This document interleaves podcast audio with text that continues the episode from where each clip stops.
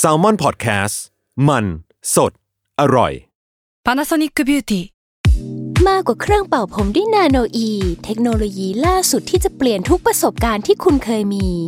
นาโนอีมอยส์เจอร์พลัสเพิ่มความชุ่มชื้นให้เส้นผมหลังใช้งานมากขึ้นถึง 18 เท่า พร้อมชะลอการเฟดของสีผมสำหรับคนชอบทำสีผม ดูแลความชุ่มชื้นทั้งเส้นผม หนังศีรษะและผิวคุณ Panasonic NA0J มีเทคโนโลยี nanoe ที่ care only you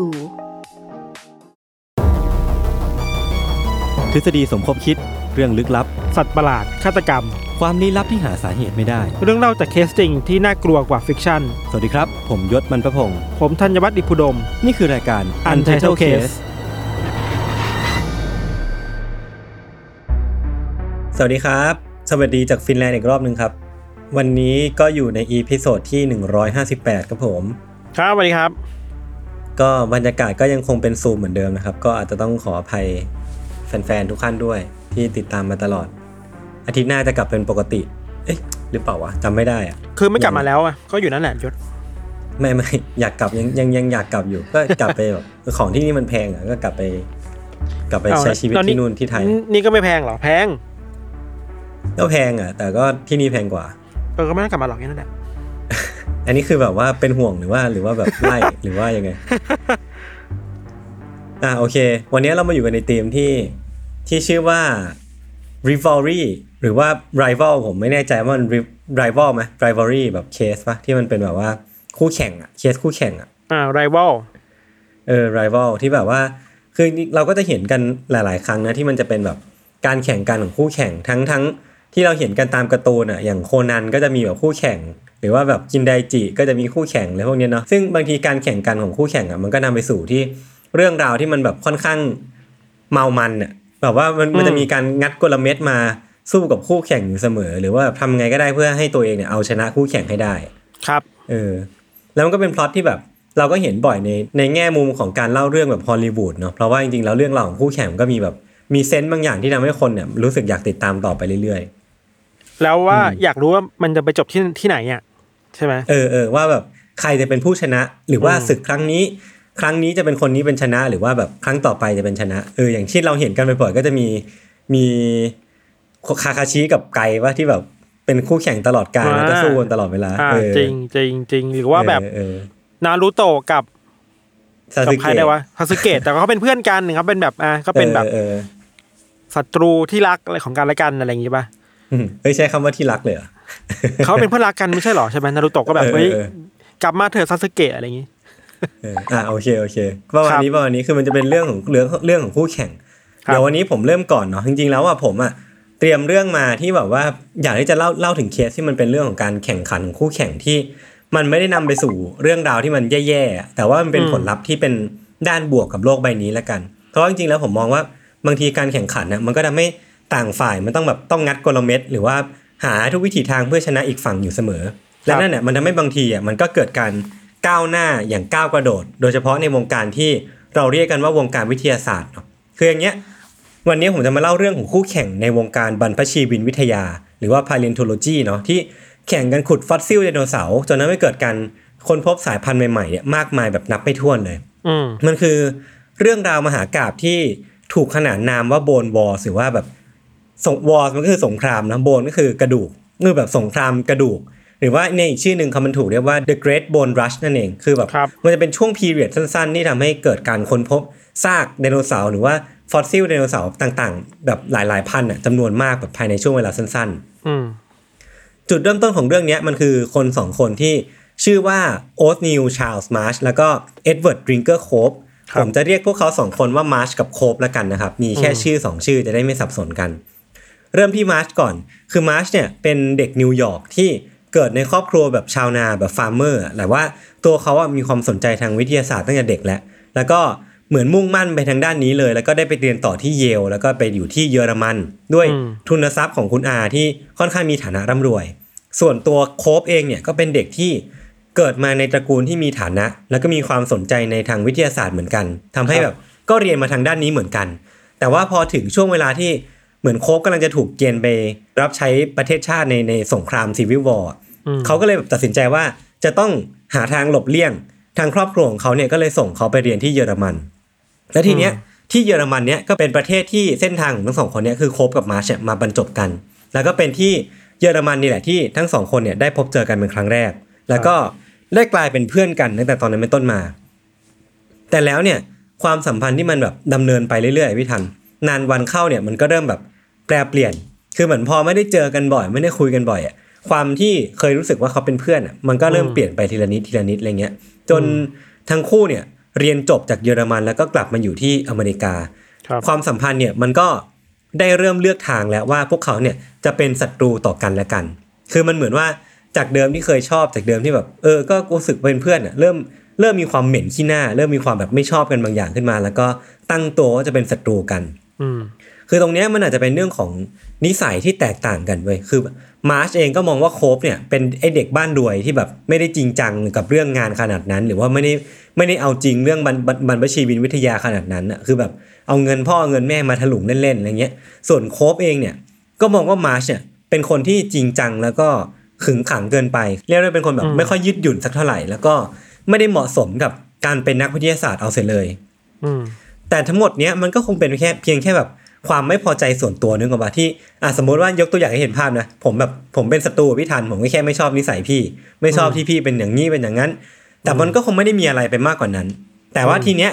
ความสัมพันธ์ของโค้กกับมาร์ชเนี่ยมันมีจุดเปลี่ยนคือว่ามันมีเหตุการณ์บางอย่างที่เกิดขึ้น และทำให้มันมีความแตกหักเกิดขึ้นจริง ๆ ครับ คือนักประวัติศาสตร์เนี่ยเชื่อกันว่า Bone War หรือว่าความขัดแย้งกันระหว่างมาร์ชกับโคบเนี่ยมันถือกำเนิดขึ้นจริง ๆ ในปี 1868 ที่โคบเนี่ย ได้ทำการต่อฟอสซิลไดโนเสาร์ที่เขาได้รับตัวอย่างมาจากคันซัสได้สำเร็จ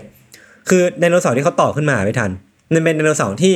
เขาเชื่อกันว่าเป็นไดโนเสาร์ใต้น้ำเว้ยมันเป็นแบบมีลักษณะเป็นครีบอะแล้วก็เหมือนเป็นตัวใหญ่ๆ มากๆ แล้วก็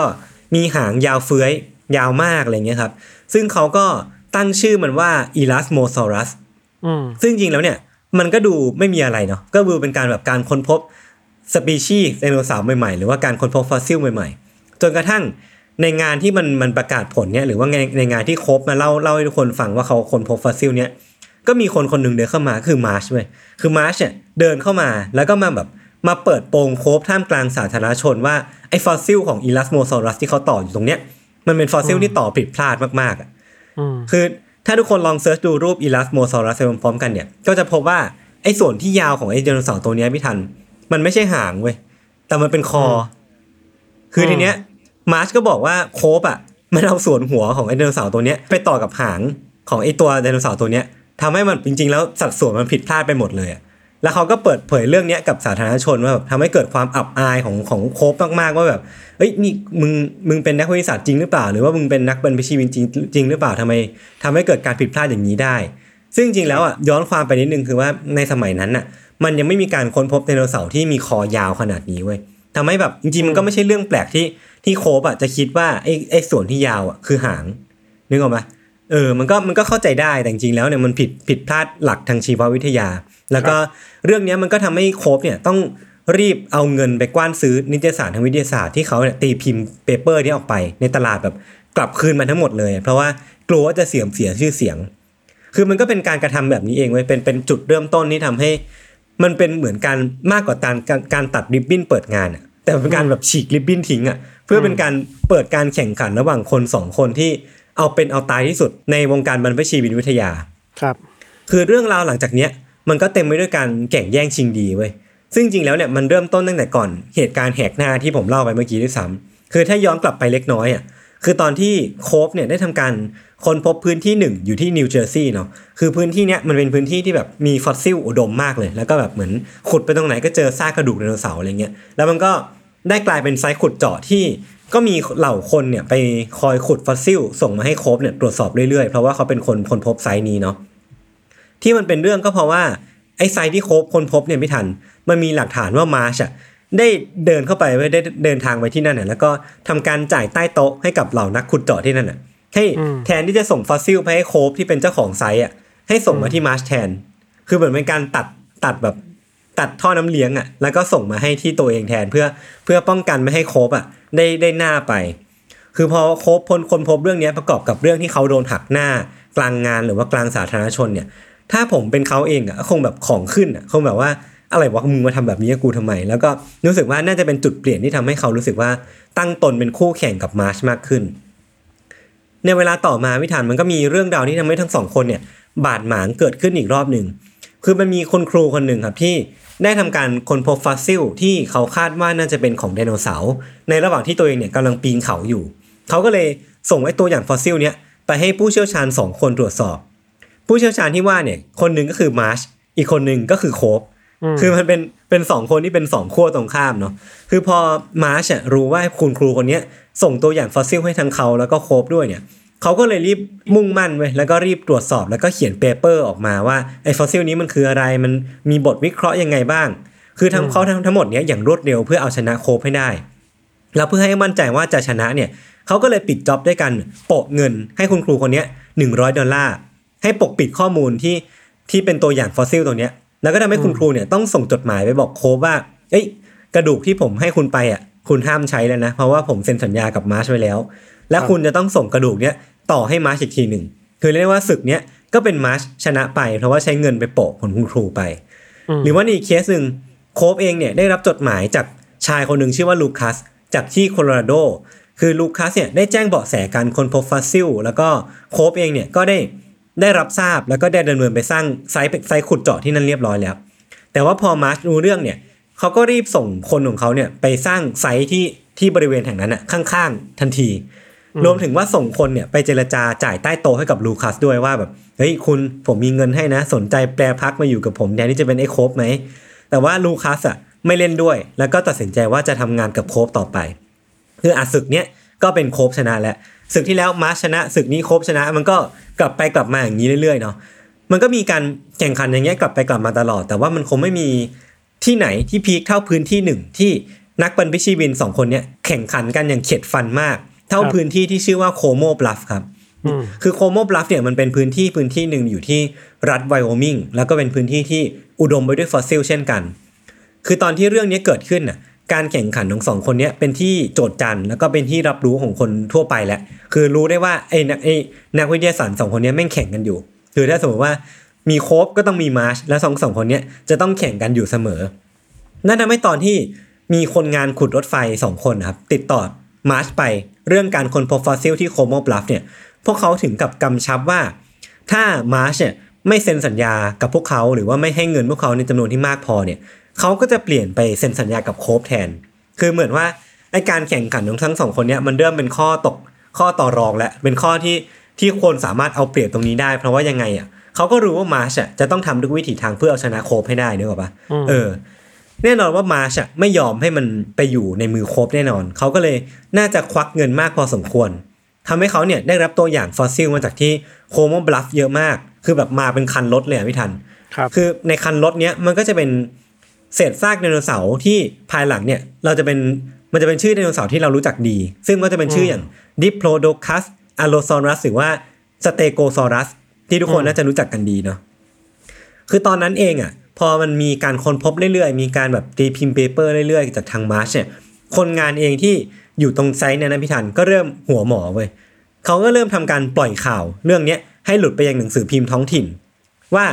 เขาเนี่ยทำสัญญากับมาร์ชอยู่ด้วยเงินจำนวนเท่านี้ ซึ่งไอ้จำนวนที่เขาบอกกับหนังสือพิมพ์ไปอะ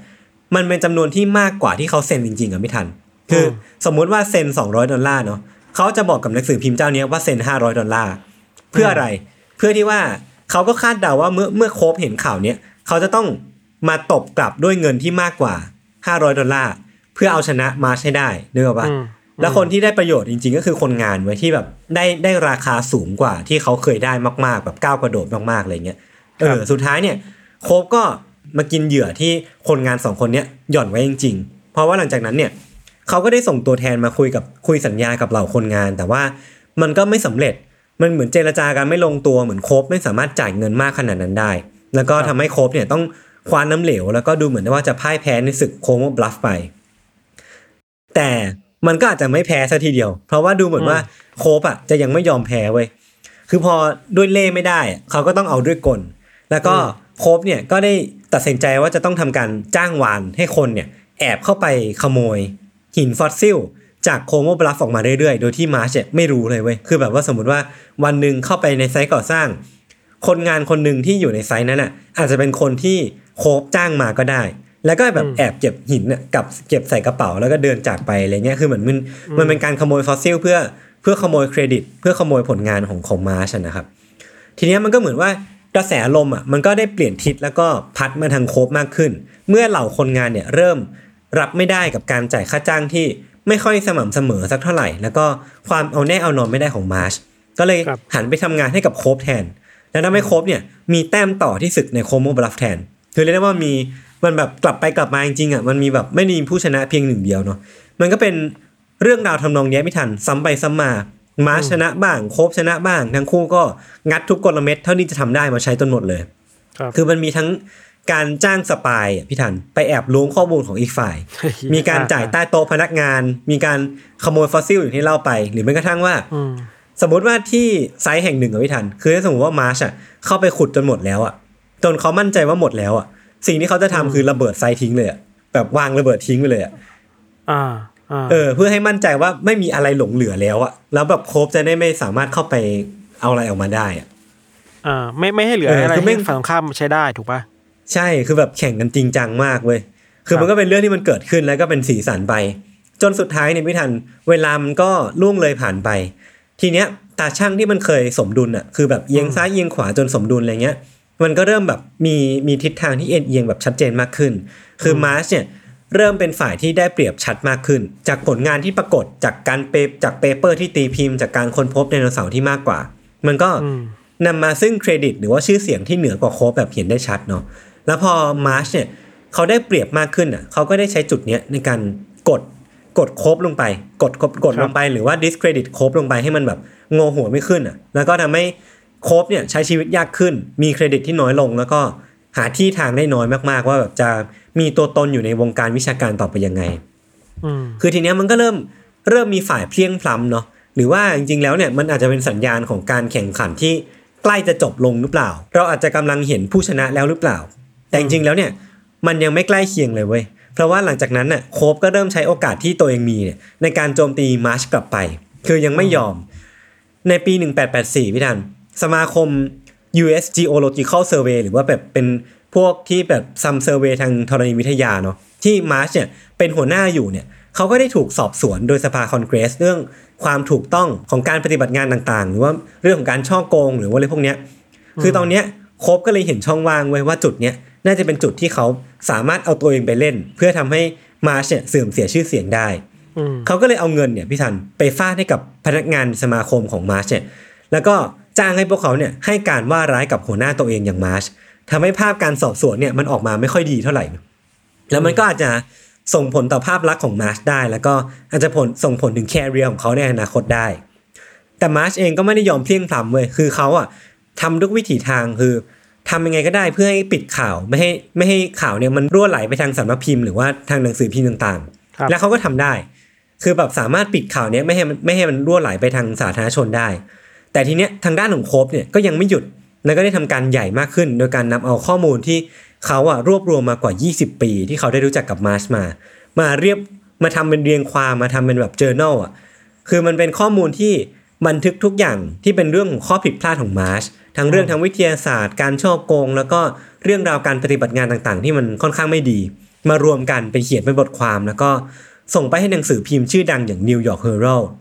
ทีเนี้ยเขาก็เลยเอาเอา paper เนี้ยหรือว่าเอาบทความหรือว่าของข้อมูลต่างๆของโคบเนี่ยไปตีพิมพ์ แล้วก็เป็นที่มาของซีรีส์ที่ชื่อว่า Bone Wars ที่หนังสือพิมพ์เนี้ยเขียนขึ้นมานั่นเอง แล้วมันก็เป็นซีรีส์ที่ได้รับความนิยมมากๆเลยคือมีคนคอยติดตามมีคนแบบอ่านเยอะมาก แล้วก็มีคนรู้จัก ทั้งมาร์ชทั้งโคบแล้วก็เรื่องราวที่เขาทำมากขึ้น โดยที่หลังจากนั้นเนี่ยมาร์ชเองก็ได้ให้ข้อมูลแง่ร้าย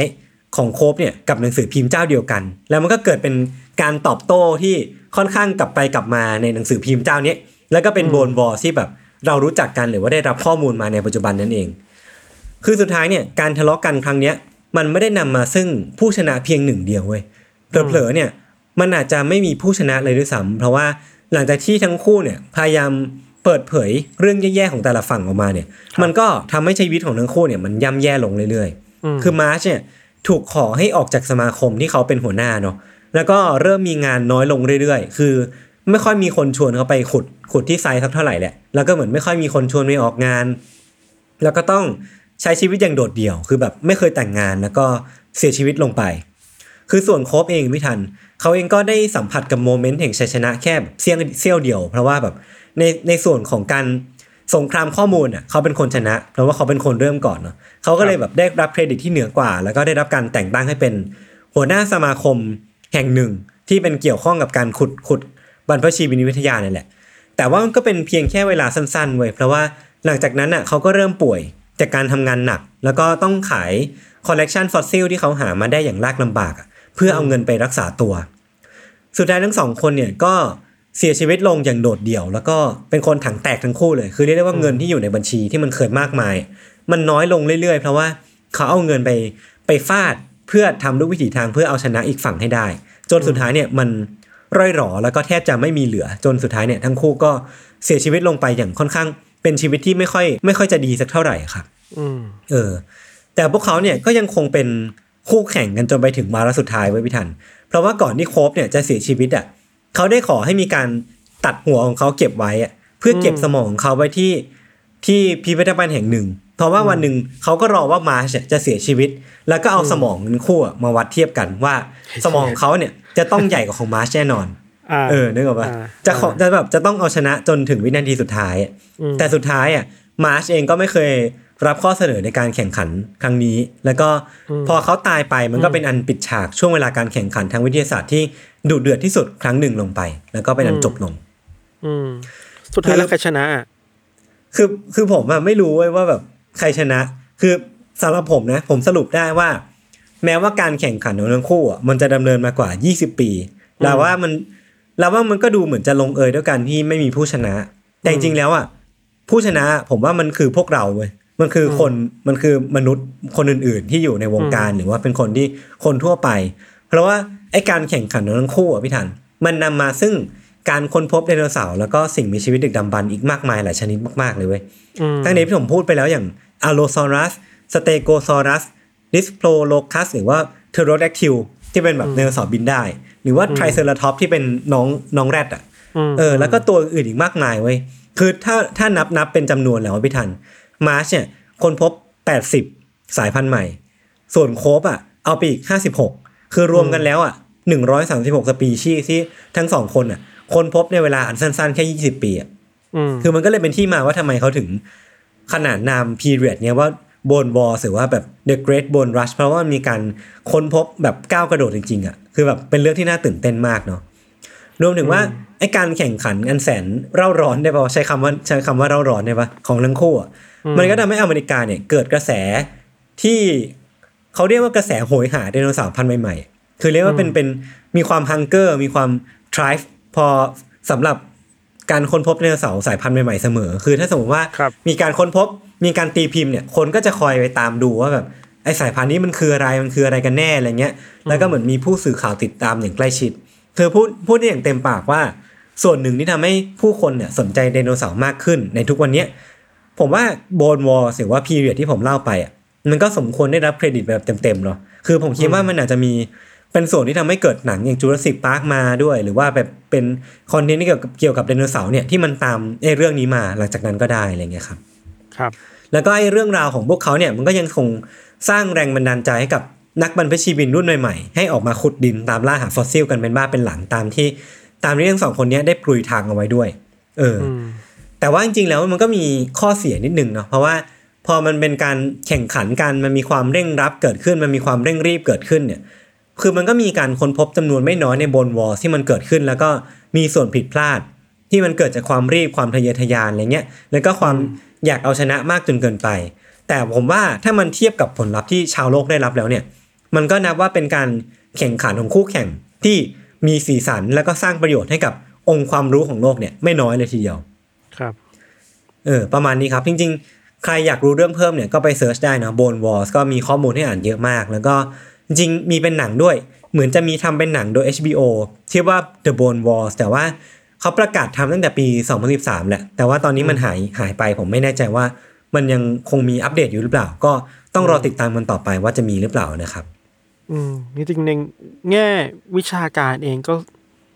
มีความอีโก้สูงกัน ประมาณนึงเนาะทั้งคู่เลยไอความอีโก้ของคนเราเออที่แบบฉันต้องเหนือกว่าแกให้ได้เนี่ย มันไม่ได้มีแค่แบบอืมนักกีฬาเนกอะว่าเวลาพูดถึงการแข่งขันใช่ใช่มันไม่แค่นักกีฬาหรือองค์วงการอื่นเนี่ยวงการวิชาการน่ะโอ้โหเอาเรื่องนะเอาเรื่องนะเอาเรื่องนะเออเออคือคือเราเห็นบ่อยอย่างเช่นที่พี่ทันชอบเล่าว่าแบบมีการแบบเอาเปเปอร์ของคนนั้นคนนี้มาวิเคราะห์แล้วก็ตีกลับไป คือเรียกได้ว่ามวงการวิชาการอย่างที่พี่ทันพูดเลย คือมันมีความกลับไปกลับมาตลอดอะ คือมันไม่มีความจริงแท้เนาะ คือมันก็จะมีความ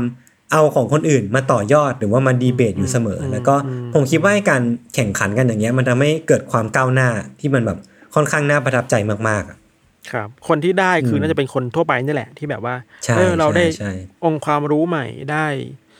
สิ่งใหม่ ๆ เกิดขึ้นในวงการ อย่างนี้ อันนี้คือวงการอะไรวงการฟอสซิลเออวงการวงการบัตรประชีวินเออโบราณคดีแล้วกันเนาะเออเออเออเออได้ได้ครับครับ โอเคงั้นก็ประมาณนี้ พักฟังเบรกโฆษณาสักครู่ก่อนกลับมาฟังเรื่องของมิทันในเบรกหน้านะครับ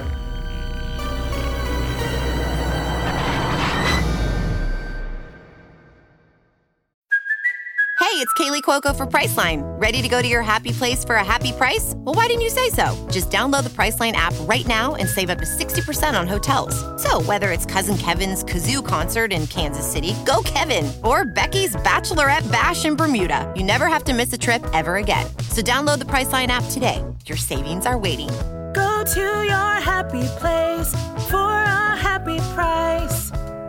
Go to your happy price, Priceline.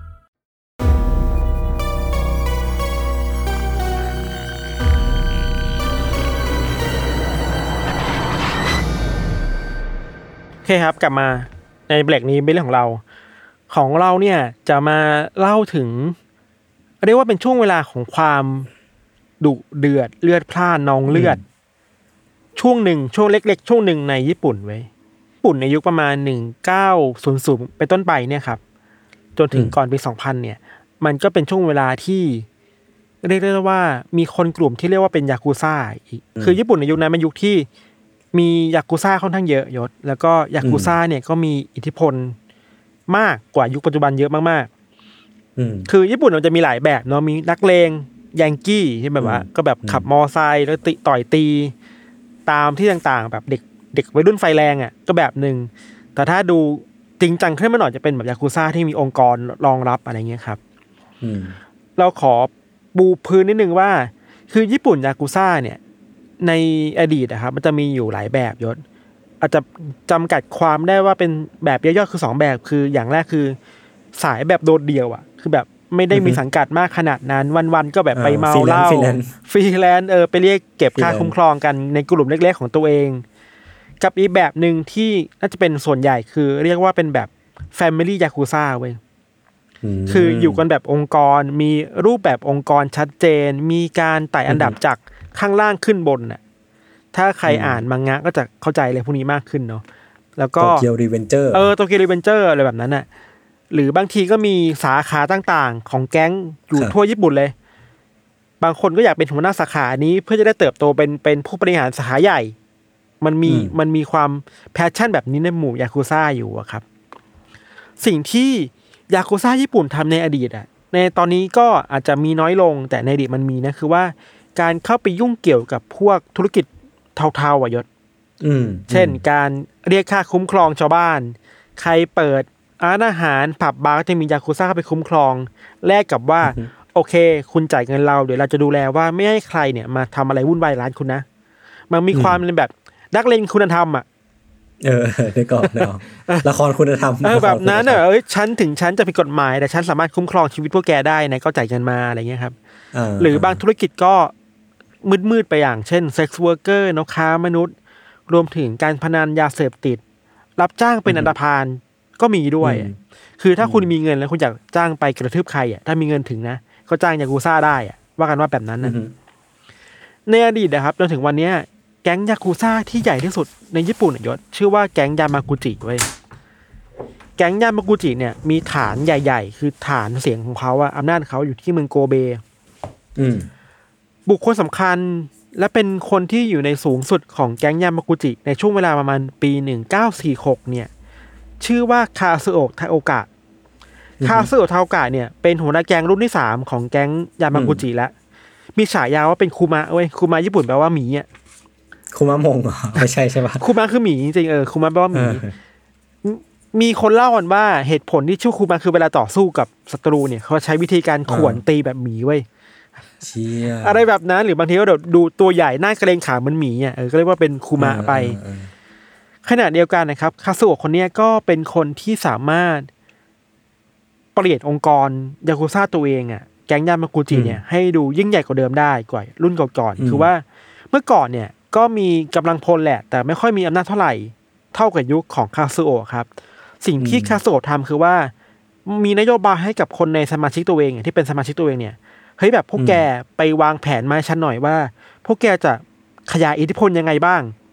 จะไปหาเงินยังไง จะขยายอำนาจตัวเองยังไงบ้าง จนทำให้แก๊งยามากุจิเนี่ย มีอำนาจมากขึ้นอย่างรวดเร็วในยุคของของคนนี้แหละอือหือมีข้อมูลว่าช่วงที่พีคที่สุดของแก๊งยามากุจิยศมีสมาชิกมากถึงสี่หมื่นคนทั่วญี่ปุ่นเว้ยสี่หมื่แล้นวเลยเหรอ เออแล้วมีสาขาอยู่ทั่วประเทศอะ เออ อิทธิพลของแก๊งยามากุจิมันขยายวงการจากแค่วงการนักเลงวงการสีเทาอ่าๆไปสู่วงการการค้า วงการธุรกิจรวมถึงวงการการเมืองด้วย คือพวกอือฮึนักการเมืองท้องถิ่นก็จะมาแบบเฮ้ยสวัสดีครับ ฝากเนื้อฝากตัวอืมด้วยครับ เออแบบแบบนั้นน่ะเพราะว่าจำนด้ววนยคนสี่หมื่นคนอะมันไม่ใช่เล่นๆเนาะคือถ้าเป็นใช่บริษัทเนี่ยมันคือแบบระดัอบงค์โลกรกใหญ่อะ เอใช่อใช่ แม้ว่าที่ผ่านมา คาซึโอะจะสามารถทำให้แก๊งยามากุจิดูยิ่งใหญ่ขึ้นได้ยศ แต่อืมว่ามันก็มีเงาตามตัวเป็นผลเสียอีกด้านหนึ่งไว้ยคือว่า มันมีแฟรกชันหรือมันมีกลุ่มก้อนต่างๆ ที่เกิดขึ้นในแก๊งมากขึ้นกว่าเดิมเว้ยครับ สมมุติเนี่ยหมื่นคนเนี่ยอย่างน้อยหมื่นคนเนี่ยหมื่นคนเนี่ยมันมีอืมกลุ่มก้อนเยอะมากเว้ยที่พร้อมจะแบบแข่งแย่งอำนาจด้วยกันเองอะเพื่อจะขึ้นมาอือฮึเป็นแบบอำนาจสูงสุดของของกลุ่มอะอืมอืมขณะเดียวกันศัตรูแก๊งตรงข้ามก็มีเยอะแยะมากมายครับ ที่ผ่านมาเนี่ยคาซุโอะเคยถูกแก๊งศัตรูบุกมายิงด้วยด้วยสามยศอืมแต่ก็รอดรอดชีวิตมาได้เว้ย ถึงแม้จะรอดชีวิตมาได้จากเหตุการณ์หลาย ๆ เหตุการณ์เนี่ยสุดท้ายแล้วครับคาซุโอะก็เสียชีวิตในปี1981เพราะว่าเป็นโรคหัวใจ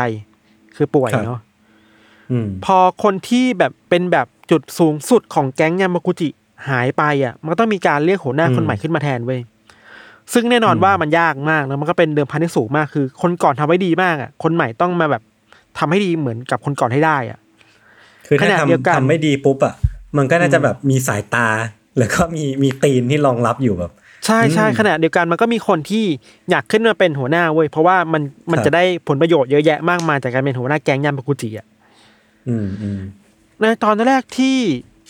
ที่คาโซะเสียชีวิตไปครับ ตามธรรมเนียมของยากุซ่าแล้วอะเขาจะเอาคนที่เป็นมือมือขวาเว้ยชื่อว่าวากาชิระ วากาชิระคือได้ตำแหน่งเป็นแบบคู่ใจอะเป็นคู่มือของของเบอร์หนึ่งนี่นะขึ้นมาเป็นเบอร์หนึ่งแทน แต่ว่าวากาชิระในเวลานั้นเองเขาชื่อว่าคุณเคนนิจิยามาโมโตะเนี่ยอยู่ในคุกโดนจับไปแล้วอืมเขาหาไม่ได้ แล้วในเวลาต่อมาเคนนิจิยามาโมโตะเนี่ยก็เสียชีวิตอีกก็แบบอ้าวอ้าวหาใครไม่ได้เลยในคุกเนี่ยเหรอใช่ใช่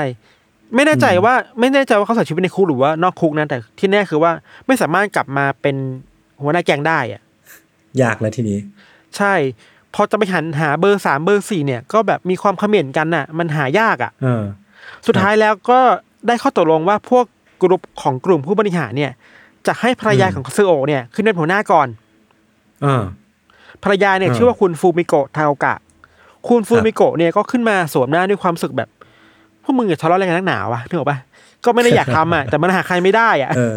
เออเออเออคือแบบอีผู้ชายพวกนี้มึงทะเลาะอะไรกันเรื่องไรสาระแค่อำนาจเรื่องพวกนี้หรอเป็นอะไรเงี้ย เป็นอาเจ้เป็นอาเจ้ขึ้นมา เออเป็นเจ้ขึ้นมาเว้ยอืมแต่การขึ้นมาสู่อำนาจเป็นเบอร์หนึ่งของคุณฟูมิโกะครับ ก็ถูกครับตั้งคำถามเยอะแยะมากมายครับอืมโดยเฉพาะคำถามจากคนข้างล่างๆว่า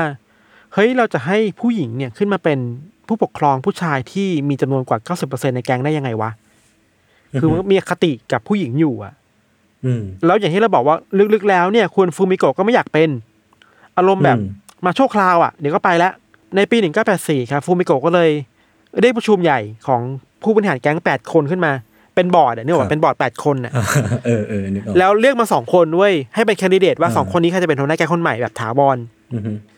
แคนดิเดตสองคนเนี่ยคนแรกเนี่ย ชื่อว่าฮิโรชิยามาโมโตะฮิโรชิยามาโมโตะเนี่ยเป็นผู้บริหารที่กำลังมาแรง มีอิทธิพลเยอะมากในคิวชู แล้วก็ทำผลงานในคิวชูดีมากอื มมีรายได้เยอะมีอำนาจเยอะในคิวชูเนาะส่วนอีกคนหนึ่งที่เป็นคู่แข่งของฮิโรชิเนี่ยชื่อว่ามาซาฮิสะทาเกนากะอืมมาซาฮิสะเนี่ย เป็นคนสนิทของฟูมิโกะเว้ยอะฮะ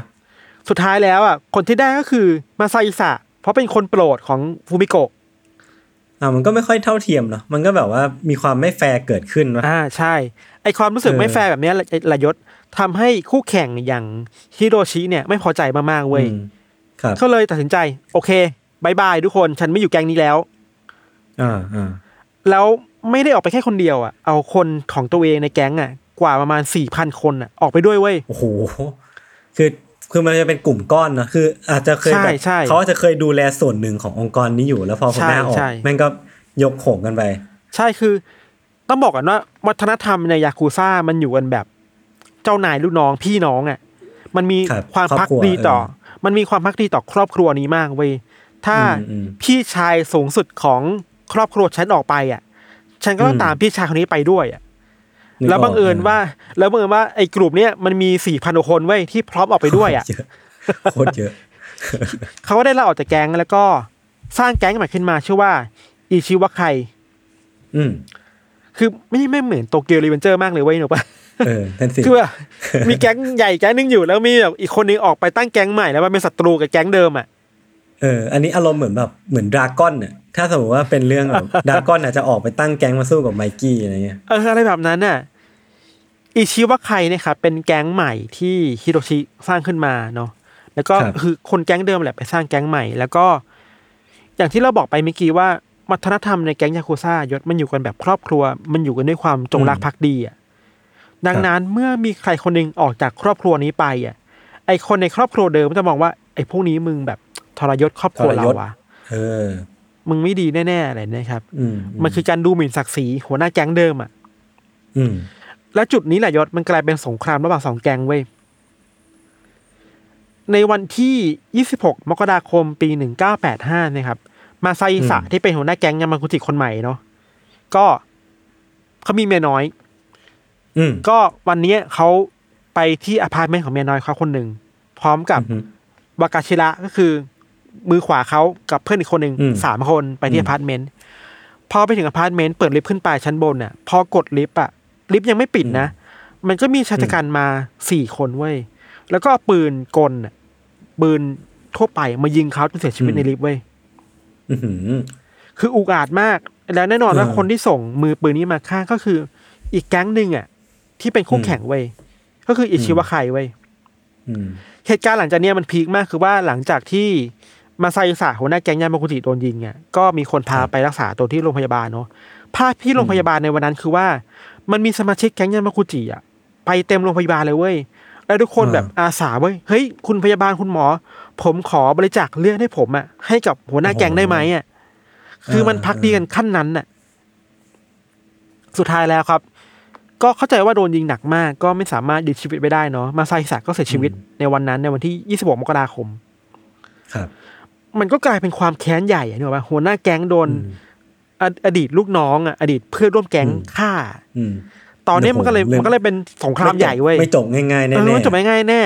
เออจากเนี้ยมันก็เลยถูกเรียกชื่อว่าเป็นสงครามระหว่างแก๊งยากุซ่าครั้งใหญ่ในญี่ปุ่นเวยยศมันคือสงครามระหว่างแก๊งยามากุจิ กับแก๊งอิชิวะไคเว้ย ญี่ปุ่นเนี่ยเรียกสงครามนี้ว่าสงครามอิชิวะไคคือเอาสองชื่อของแก๊งเนี่ยมารวมสองแก๊งนี้มารวมกันอ่าเออ คือสงครามระหว่างแก๊งของมาไซสะที่เสียชีวิตไปแล้ว คือครับคือยามากุจิ อีกแก๊งเนี่ยคือของอิชิวะไคคือยามาชิอืมสงครามตอนเนี้ยยศอย่างที่ยศบอกมันค่อนข้างร้อนแรงขึ้นเรื่อยๆเว้ยอืมอืมมันมีความพยายามของแก๊งยามากุจิที่ต้องล้างแค้นให้กับหัวหน้าตัวเองให้ได้อะ ครับแล้วพวกหัวหน้าหัวหน้าสาขาหลายๆสาขาแม่งให้นโยบายกับลูกน้องเลยนะว่าเฮ้ยพวกมึงแบบไม่ต้องสนใจกฎไม่ต้องสนใจทำเนียมอะไรต่างๆแก๊งแล้วอืมเจอหน้าไอ้พวกนี้เมื่อไหร่นะฆ่าได้เลยอะคือเป็นด็อกไฟแล้วอะเป็นแบบว่ามันเหข้ามืงอนถแบนบนนะข้างถนนมันเหมือนสเป็นแบบไฟอะซีโร่ซัมเกมอะซีโร่ซัมเกมคือว่าอ่า ถ้าไม่ชันก็แกก็ต้องจากไปข้างหนึ่งอะครับ หลังจากนี้ครับ สงครามระหว่างสองแก๊งเนี่ยมันก็เริ่มรุนแรงมากขึ้นเรื่อยๆครับ ยกตัวอย่างอย่างในวันที่ 23 กุมภาพันธ์ 1985 คือหนึ่งเดือนหลังจากเหตุรับสังหารของนายแก๊งยามากุจิเนาะอืมก็มีสมาชิกแก๊งยามากุจิเนี่ย บุกไปโจมตีหัวหน้าแก๊งอิชิวะไคคนหนึ่งที่จังหวัดโคจิส่งผลให้หัวหน้าแก๊งคนนั้นเนี่ยเสียชีวิตอ่ายังไม่พอ 5 มีนาคมมีคนของยามากุจิเนี่ย บุกไปสังหารคนที่ชื่อว่ามาซาฮิโรโออิวะที่เป็นหัวหน้าแก๊งอืมอีกคนหนึ่งของอิชิวะไคที่โอซาก้าอืม เหตุการณ์นี้เนี่ยทำให้มาซาฮิโร่ที่เป็นหัวหน้าแก๊งของที่โอซาก้าเนี่ยถูกยิงข้างหลัง แล้วก็เจ็บสาหัสอือฮึไม่ตายรอดมาได้ฮะวันต่อมา 6 มีนาคม ไอ้แก๊งยามากุจินั่นแหละ ก็บุกไปยิงใส่คนชื่อว่าคาซูโรชิมิยาโมโตะคนนี้เนี่ยเป็นที่ปรึกษาของผู้ที่ผู้บริหารแก๊งอิชิวะไคบุกเข้าไปยิงในระหว่างที่กำลังกินกาแฟในคาเฟ่ไว้ยที่มิเอะโโหอุกอาจมาก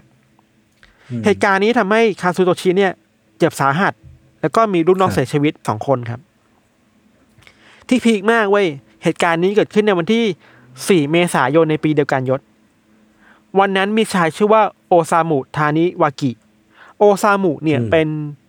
หนึ่งในผู้บริหารของแก๊งยามากุจิ เขาปลอมตัวเป็นคนส่งวัสดุ ส่งของไปยังออฟฟิศหนึ่งของสาขาทำการของแก๊งอิชิวะไคเว้ยอืมพอไปถึงอะ กดกริ่งปุ๊บ มีสมาชิกของศัตรูเปิดประตูมา ไม่ทำอะไรเลยเอาปืนยิงในห้องโอ้โหคือแบบมึงซาเวดมากอะ เออ คือคิดไปแล้วอะว่าจะฆ่าก็คือแบบไม่สนใจอะไรก็ฆ่าเลย ใช่ใช่คือซาเวดมากโหดมาก ไม่แน่ใจว่ามีคนเออเสียชีวิตแล้วแต่ว่ามันอุกอาจมากคือแบบนี่มันเหมือนครับในการ์ตูนในมังงะแต่มันทำขึ้นจริงๆอะปลอมตัวไปอืมยิงศัตรูในออฟฟิศของศัตรูอะอืมไอความรุนแรงระหว่างสองแก๊งเนี่ยครับ มันก็ มีเรื่องโหดๆอีกหลายอย่างครับ ยกตัวอย่างเช่น มีครั้งหนึ่งที่แก๊งยามากุจิอะไปลักพาตัวครอบครัวของแก๊งฝ่ายตรงข้ามไว้ยศอืมลักพาตัวมาแล้วบอกว่า เฮ้ยถ้าสาขาของไอคนเนี้ยไม่ปิดนะฉันจะฆ่าคนสองคนนี้ที่เป็นครอบครัวของพวกแกอืมคือมันเล่นกันหนักขั้นขั้นนั้นน่ะ บางทีถึงแม้ไม่มีความเสียหาย แต่ก็เอาเรื่องอยู่เช่น เดินอยู่ไปเดินอยู่ที่หน้าบ้านของผู้บริหารแก๊งศัตรูอะแล้วก็ยิงปืนขึ้นฟ้าเว้ยอืม สี่ห้านัด แล้วก็โอเคจากไป เหมือนขู่คือชีเพื่อวิตให้อะเพื่อให้รู้ว่าแบบเอ้ยกูจะยิงมึงก็ได้นะ แต่กูไม่ เออ บางทีไม่ยิงบางทีทำอย่างนี้เลยคือว่า ขับรถบรรทุกรถขนขยะไปอ่าไปจอดหน้าบ้านแล้วทิ้งขยะลงเว้ยแล้วก็จากไปแบบนั้นอะโโหหยามจัดอะคือไม่โคตรหยาบศักดิ์ศรีอะนึกว่าแบบเอ้ยเออกูสามารถมาทิ้งขยะหน้าบ้านมึงได้นะ อะไรอย่างเงี้ยความรุนแรงระหว่างสองแก๊งนี้มันก็ดำเนินขึ้นเป็นปีสองปีอะยศ จนทำให้ทางรัฐบาลญี่ปุ่นเนี่ยก็ตำรวจญี่ปุ่นเนี่ยคิดว่าไม่ได้แล้ว คือว่าในระหว่างนี้เองเวลามันยิงกันตามตามย่านต่างๆ มันมีคนที่ได้ลูกได้ลูกหลงไงยศชาวบ้านที่ไม่รู้เรื่องอะอืมอืมอืมอืมเห็นด้วยเห็นด้วย สุดท้ายแล้วครับตำรวจก็เลยคิดว่าเออต้องปราบปรามอย่างหนักมากๆ ก็มีการจับอืมเอาพวกยากุซ่าหรือนี้เข้าคุกไปได้หลายร้อยคนเนาะตั้งข้อหาของพวกหัวหน้าสาขาหรือก็หัวหน้าแก๊งต่างๆ ได้หลายหลายๆคนนะครับ พอทะเลาะกันไม่สักพักเนี่ย มันก็มีความพยายามของพวก ข้างบนบนๆของสองแก๊งนี้ที่จะคืนดีกันน่ะ คือเฮ้ยมันคงคิดว่าอืมไม่ได้แล้วว่า ถ้าเราตีกันต่อไปเนี่ย ไม่มึงก็กูก็ไม่รอดนะคือไม่รอดทั้งคู่อะตำรวจเอาจริงอะเออเออเออแต่ปัญหาคือว่า มันเอาลูกน้องไม่อยู่เว้ยอืม มันเยอะอะมันเยอะอะมีเหตุการณ์หนึ่งแก๊งยามากุจิอะบุกไปฆ่านักธุรกิจที่เป็นแบบมีเครือข่ายเกี่ยวข้องกับแก๊งฝั่งตรงข้ามอะครับ สิ่งที่เขาทำคือนอกจากฆ่าคนนี้แล้วอะ ทำด้วยยังยังทำศพแบบน่ากลัวมากคือ ตัดลิ้นออก ตัดหูโอ้โหตัดนิ้วออก แล้วก็ทิ้งลงแม่น้ำอะ คืออมทำให้ความกลัวมันเกิดขึ้นมาแบบเนี้ยครับ มันก็แบบเยอะเนาะบางครั้งอะด้วยความที่ว่าพวกหัวหน้าสาขา มันเข้าใจนโยบายของผู้บริหารนะว่าเฮ้ยอย่าตีกันมันไม่ไหวเพราะเราไม่รอดอะ แต่มันคุมลูกน้องไม่ได้เว้ยวิธีการแก้มีมีอยู่คนหนึ่งที่ทำคือว่า เรียกเรียกลูกน้องมาที่ที่สาขาตัวเอง แล้ว โอเค นี่ฉันเป็นหัวหน้าแกนะ ฉันสั่งแกไม่ทำใช่ไหม เอามีดขึ้นมาแล้วก็ตัดนิ้วตัวเองอืมทิ้งอะ โอ้โห เพื่อบอกว่านี่ไง นี่คือผลของการที่แกไม่เชื่อฟังฉัน ฉันต้องเสียสละเพื่อพวกแกอะอื้อหือคือแบบวิถีแม่งยากูซ่ามากเว้ย ในการยกตัวอย่างที่แบบ อืมคือโหดอะ เห็นจริงอะใช่เห็นภาพจริงอะ เห็นภาพจริงว่านี่ไงนี่คือสิ่งที่ฉันคอมมิตกับทุกคนไว้นะว่า ฉันจะรักษาสัญญาว่าฉันจะไม่มีสงครามเกิดขึ้น ฉันยอมเสียสละคันนี้แล้วแกต้องหยุดตามฉันเว้ยแต่บางทีมันก็คุมเด็กๆไม่ไหวเนอะเด็กมันเยอะอะอืมอืมเหตุการณ์นี้มันก็ทะเลาะกันมาเป็นปีสองปียศจนถึงปีหนึ่งเก้าแปดหกเนี่ยครับ ก็อืมมีสมาชิกของทั้งสองแก๊งเนี่ย ถูกจับไปเยอะมาก เกือบพันคนน่ะอืมทำให้หลายๆสาขาต้องของแก๊งสองแก๊งเนี่ยต้องยุบรวมกันไว้ยเพื่ออมเอาตัวรอดจากอีกฝั่งตรงข้ามให้ได้อะไรเงี้ยครับอืมพอมาถึงวันที่ 14 กุมภาพันธ์ปี 1986 วันวาเลนไทน์พอดีเลย น่าจะเป็นสัญญาแหละ มันก็มีการจัดงานเลี้ยงของทั้งสองแก๊งนี้ขึ้นที่โรงแรมแห่งหนึ่งอืมในวันนั้นเนี่ยก็มีผู้บริหารของแก๊งยามากุจิเนี่ยขึ้นมาแถลงว่า เฮ้ย ตอนนี้เนี่ย ผู้บริหารของแก๊งอิชิวะไคเนี่ยกำลังทำทุกอย่างนะ ที่จะทำให้พวกเราสองแก๊งเนี่ย อยู่ด้วยกันได้เหมือนเดิม แบบสมานฉันท์รักกันเหมือนเดิมอืมแต่วันต่อมาไม่ยิงกันเลยเว้ยอะ โอเค คือคือผมกำลังคิดอยู่ว่าอันเนี้ยแหละคือเหมือนเดิมของมึงคือ คือมึงไม่เคยรักกันอยู่แล้ว อันนี้คือเหมือนเดิม คือมึงก็คือต้องยิงกันเหมือนเดิมนั่นแหละ คือเราวันจะบอกว่า ไอความพยายามจะแบบแก้ไขสถานการณ์ของหัวหน้าแก๊งอะมันไม่สามารถทำได้อืมในวันสองวันน่ะ ครับ มันมีความพยายามทำแบบนี้มันเป็นปีประยศประชุมร่วมกันหาวิธีการร่วมกันที่จะอยู่รวมกันได้เป็นปีๆอะจนสุดท้ายอะก็สามารถ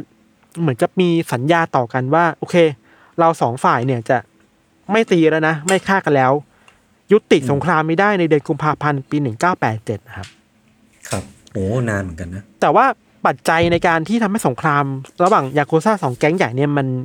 จบลงอะ มันไม่ได้มีแค่การแบบจับมือกันอะ มันมีการอืมวิเคราะห์ว่า ปัจจัยหนึ่งคือหัวหน้าแก๊งของอิชิวะไคหลายคนน่ะ ก็ แก่แล้วอะก็เลยประกาศออกจากวงการไปแล้ว มันมี generation gap ในแก๊งอิชิวะไคอยู่อะครับ ที่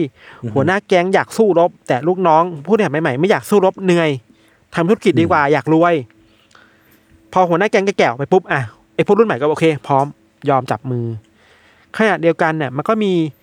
ยากูซ่าของแก๊งอิชิวอิชิวะไคหลายคนนะครับ ที่ยอมถูกตำรวจจับเว้ยอืมยอมถูกจับเพราะว่า อยากอยู่อย่างปลอดภัยในคุกมากกว่าจะตายในบนบนถนนน่ะ โอ้โห แสดงว่าแบบอันตรายมากจริงอะ ใช่คือสถานการณ์สงในสงครามยากูซ่าเนี่ยแก๊งยามากุจิมันถือครองไพ่เหนือกว่าเยอะมากอืมที่ที่สำคัญคือคนมันเยอะกว่า มันคือแก๊งใหญ่ที่สุดใช่ของญี่ปุ่นน่ะเออแล้วมันมีอาวุธเยอะกว่า มันมีเครือข่ายเยอะกว่าฉะนั้นอิชิว่าใครมันมันแพ้แน่ๆอยู่แล้วอะแล้วมันถูกตามล่าอยู่ทุกวันน่ะ เพราะฉะนั้นโอเคตำรวจครับจับผมไปเลยผมยอมตายในคุกดีกว่าตายข้างถนนน่ะ คิดกันแบบนี้อะไม่เอาแล้ว ไม่เอาแล้วเออมันทำให้นี่แหละกำลังในอิชิวะไคมันเริ่มน้อยลงน้อยลงเรื่อยๆสุดท้ายคือพอสถานการณ์ที่แบบโอเคยามากุจิมันชนะแน่ๆแล้วมันเลยขออมขอแบบสมานฉันท์น่ะมันก็ทำได้เนาะครับมันคือการเมืองแบบหนึงอะอืมจนถึงวันนี้ครับ สงครามนี้ก็จบลงไปแบบชัดเจนแล้ว ไม่มีการสู้รบอืมผู้ฟันกันบนถนนแล้ว แต่ว่าอิทธิพลของแก๊งยามากุจิเนี่ยก็ยังดำเนินต่อมาจนถึงจนถึงวันนี้นะมันก็วันนี้ก็ยังมีอืมอืมแก๊งนี้อยู่เว้ยแต่อืมเหตุผลที่แก๊งนี้มันมีอิทธิพลน้อยเพราะว่ามันตีกันภายใน คือมันไม่มีอ๋อศัตรูข้างนอกแล้วมันตีกันข้างในเองว่าอ่าเออใครจะมาเป็นหัวหน้าแก๊งอะไรเงี้ยเข้าใจว่ามันเคยมีการรอบสังหารกันและกันด้วยอะภายในแก๊งนี้อะเพื่อแบบแย่งชิงอำนาจในแก๊งยามากุจิอะไรเงี้ยครับอืมขณะเดียวกันยังมันก็เจอกับความท้าทายหลายอย่าง เช่น ความท้าทายทางเศรษฐกิจกฎหมาย ที่อืมอืมตำรวจญี่ปุ่นกับประเทศญี่ปุ่นเอาจริงเอาจังมากในการควบคุมยาคูซ่าให้ได้อะอืมแล้วยาคูซ่าเองก็ปรับตัวเยอะนะ คือจากที่ทำตัวเป็นแบบผู้ทรงคุณธรรมอะ ก็เริ่มอ่อนน้อมลงเว้ยอืมเช่น เวลามันมีภัยพิบัติแผ่นดินไหวสึนามิเนี่ยยาคูซ่าจะออกไปช่วยเหลือผู้คนน่ะ เพื่อให้รู้ว่าเฮ้ยฉันฉันจะเข้ากับสังคมไม่ได้แล้วนะฉันจะเป็นมิตรกับทุกคนนะอืมอะไรแบบเนี้ยครับ หรือว่าเอามาทำทำธุรกิจแบบที่มันขาวสะอาดมากขึ้นน่ะอืม อะไรแบบเนี้ยมันทำให้พลังของแก๊งยามากุจิเนี่ยก็เริ่มลดลงลดลงทุกเรื่อยๆทุกวันนะครับ สุดท้ายแล้ว มันก็เป็นบทพิสูจน์แล้วว่าสุดท้ายแล้วเวลาสู้รบกันจริงๆอะมันก็มีไม่มีฝ่ายไหนชนะจริงๆหรอก อืมอืมแล้วบทบาทของตำรวจของรัฐบาลญี่ปุ่นเองก็สำคัญในการแบบโอเค ออกกฎหมายเข้มข้นมากๆ ในการควบคุมยากุซ่าไม่ให้ทำอะไรแบบนั้นแบบนั้นได้ครับมันเคยมีสารคดีหลายๆสารคดีที่แบบไปดูย้อนวัยยุคยากุซ่าครองเมืองอะอ๋อเออ มันมีสิ่งที่ ตำรวจญี่ปุ่นทำแล้ว เราคิดว่าแม่งฉลาดมากเว้ยคือแบบ มันชอบมีภาพว่าตำรวจญี่ปุ่นเนี่ยแม่งแบบ เรียบร้อยมากนะในยุคนั้นน่ะอืมเวลาแบบพวกยากุซ่ามันมาประชุมใน headquarter ของตัวเองอะก็จะมีแบบคนแบบใส่สูทสีดำเป็นเป็นร้อยเป็นพันคนเดินมาประชุมด้วยกันแบบหน้าเกรงขามอะตำรวจทำได้แค่แบบยืนนิ่งๆแล้วคอยดูอะไรเงี้ยอืมแต่ว่าสิ่งที่ตำรวจทำคือ แม่งพยายามจดจดบันทึกทะเบียนรถยนต์แต่ละคันเว้ยอืม แล้วแบบสเก็ตหน้าคนว่าไอ้นี่คันนี้ไอ้นี่คันนี้นึกอะว่าคือแบบถึงฉันไม่ทำอะไรตอนนี้เนี่ยฉันเก็บข้อมูลนะ เดี๋ยวมึงเจอกูทีหลังแน่ๆอะไรเงี้ยนึกออกปะเออเออแต่พอกลับมายุคเนี้ยในยุคนั้นไม่คือตำรวจดูแบบอ่อนน้อมกับยากุซ่ามากแต่ยุคนี้มันไม่ใช่แล้วอะกลายเป็นว่าอืมยากุซ่าถูกตำรวจไล่ล่าแทนไปแล้วอะอืมมันเคยมีคลิปไวรัลอยู่ประมาณปีที่แล้วมั้งว่า มีเหมือนว่าตำรวจพยายามจะจับยากุซ่ายากุซ่าพูดแบบเรียบร้อยมากสุภาพมากเว้ย แบบเอ้ยได้ครับได้ครับสักครู่นะครับสักครู่ตอนแต่แต่แต่ตำรวจคือ มึงมามึงมามึงหยุดมึงมึงมอบตัวเดี๋ยวนี้หรอกว่าอืมมันกลายเป็นอืมบทบาทมันสลับที่กันไปแล้วครับ มันบอกบอกถึงอำนาจที่หายไปของยากุซ่ากับสังคมญี่ปุ่นเยอะเหมือนกัน อืมก็ประมาณนี้ยศสงครามยากุซ่าญี่ปุ่นมเสองปีสั้นๆแต่ก็สนุกดี มีความมังงะมากเลยอะแต่ว่ามันก็ต้องเทคไว้ด้วยนะว่ามันเป็นเรื่องราวที่เกิดขึ้นจริง มีผู้เสียชีวิตจริง ทั้งแบบ ทั้งคนที่อยู่ในแก๊งแล้วก็คนที่โดนลูกหลงด้วยผมว่าเรื่องนี้มันสิ่งที่มันน่าพูดถึงด้วยคือเรื่องของผู้เสียหายที่เป็นผู้ใช่โดนลูกหลงนั่นแหละเนาะใช่เออใช่คือมันใช่เป็นการทะเลาะกันของสองแก๊งก็จริงแต่ว่า คือทุกๆครั้งมันก็จะมีผู้ผู้เสียหายที่แบบไม่เกี่ยวข้องด้วยอะใช่แล้วมันชอบทะเลาะกันตามแบบย่านบันเทิงในเมืองอะญาติเพราะที่คนพลุกพล่านเนาะแล้วย่านบันเทิงในเมืองเป็นย่านที่ยากุซ่ามันคุมอำนาจเนี่ยเช่นอะฉันเออคุมปาติงโกะเออร้านนี้ฉันคุมผับร้านนี้ไอ้นี่มาเสนอหน้าได้ยังไงเนี่ย แล้วมันอืมทะเลาะกันจริงๆนะแบบ เราเพิ่งรู้ว่ารู้จากสารคดีไว้ยของไวส์มั้งของไวส์รายงานว่า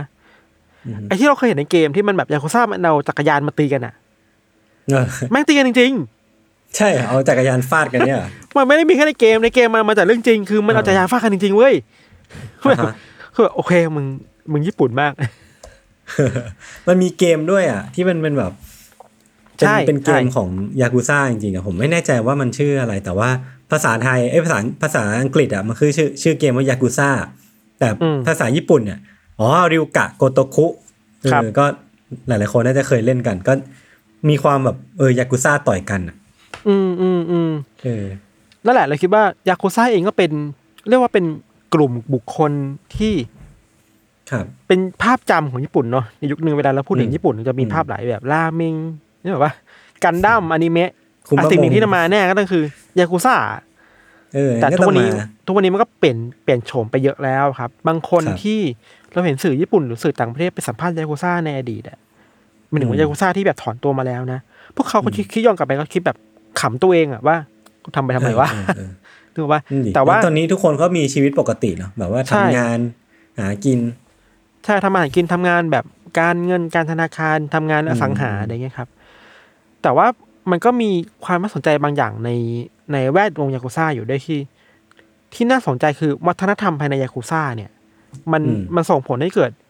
สงครามต่อกันได้ง่ายมากอย่างที่เราบอกว่ามอมันคือองค์กรที่มันเกิดขึ้นด้วยความพักดีจริงๆอะมันอีโมมากๆอะอีโมชันมากๆ ว่าฉันพักดีแต่หัวหน้า หัวหน้าสั่งฉันต้องทำอะไรเงี้ย เพราะฉะนั้นอะมันสามารถสร้างสิ่งที่เรียกว่า us and them ได้ง่ายมากอะนี่คือพวกฉันอืมนั่นคือพวกแกฉันกับแกไม่ถูกกันฉันกับแกต้องมีใครสักคนหนึ่งที่แบบ เป็นอันดับหนึ่งให้ได้อะอืมมันเลยหลีดไปสู่สงครามได้ด้วยเหมือนกันอะไอ้วัฒนธรรมแบบเนี้ยความพักดีกับเกินล้นอะอือฮึ